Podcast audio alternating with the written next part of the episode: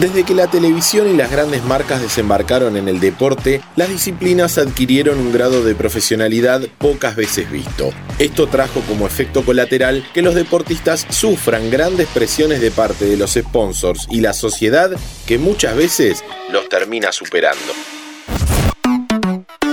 Kickoff en la previa del partido que tenían que jugar los Pumas contra Australia por el Rugby Championship 2022, nadie imaginaba lo que iba a suceder en el Hotel Mendocino donde estaban concentrados los Wallabies. El capitán Michael Hooper, con 10 años en el seleccionado y más de 120 partidos internacionales, le dijo a Sharon Fly, una de las integrantes del cuerpo médico, que se volvía a Australia porque no estaba bien mentalmente. Luego habló con el entrenador y juntos enfrentaron al resto del equipo. No estoy mentalmente para jugar, voy a ser perjudicial para el equipo. Me vuelvo a Australia. Tengo la máxima confianza en que podrán ganar los test contra Argentina sin mí, le manifestó a sus compañeros. El pilar James Sleeper, quien tomó el legado de la cinta, tuvo palabras de elogio con Hooper.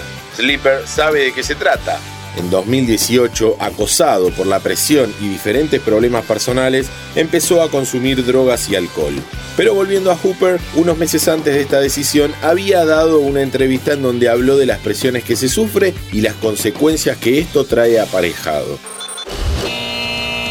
Pedir ayuda en el rugby era sinónimo de debilidad, fue una de las frases más conmovedoras. Hooper contó también que su actitud comenzó a cambiar hace unos años cuando nació Charlie, su primer hijo. Venimos de esa pretemporada y, una tarde estaba en casa y hostia, me encontraba muy mal. O sea, notaba en mi cuerpo algo que no, o sea, no, no era yo, no me iba bien. Y no recuerdo si, si está mi madre o la Ana o o mi padre, no sé quién había por ahí, que le dije, hostia, llama al médico, a Pruna en este caso, que, o sea, o hacemos algo o, yo qué sé, ¿sabes qué va a pasar? No, no.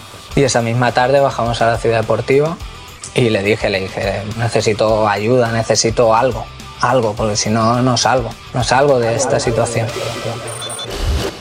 Los éxitos deportivos no son sinónimo de imbatibilidad mental. El que hablaba era Andrés Iniesta que hace unos años blanqueó lo que le sucedió luego de ganar el triplete con el Barcelona en el año 2009, Liga, Copa del Rey y Champions.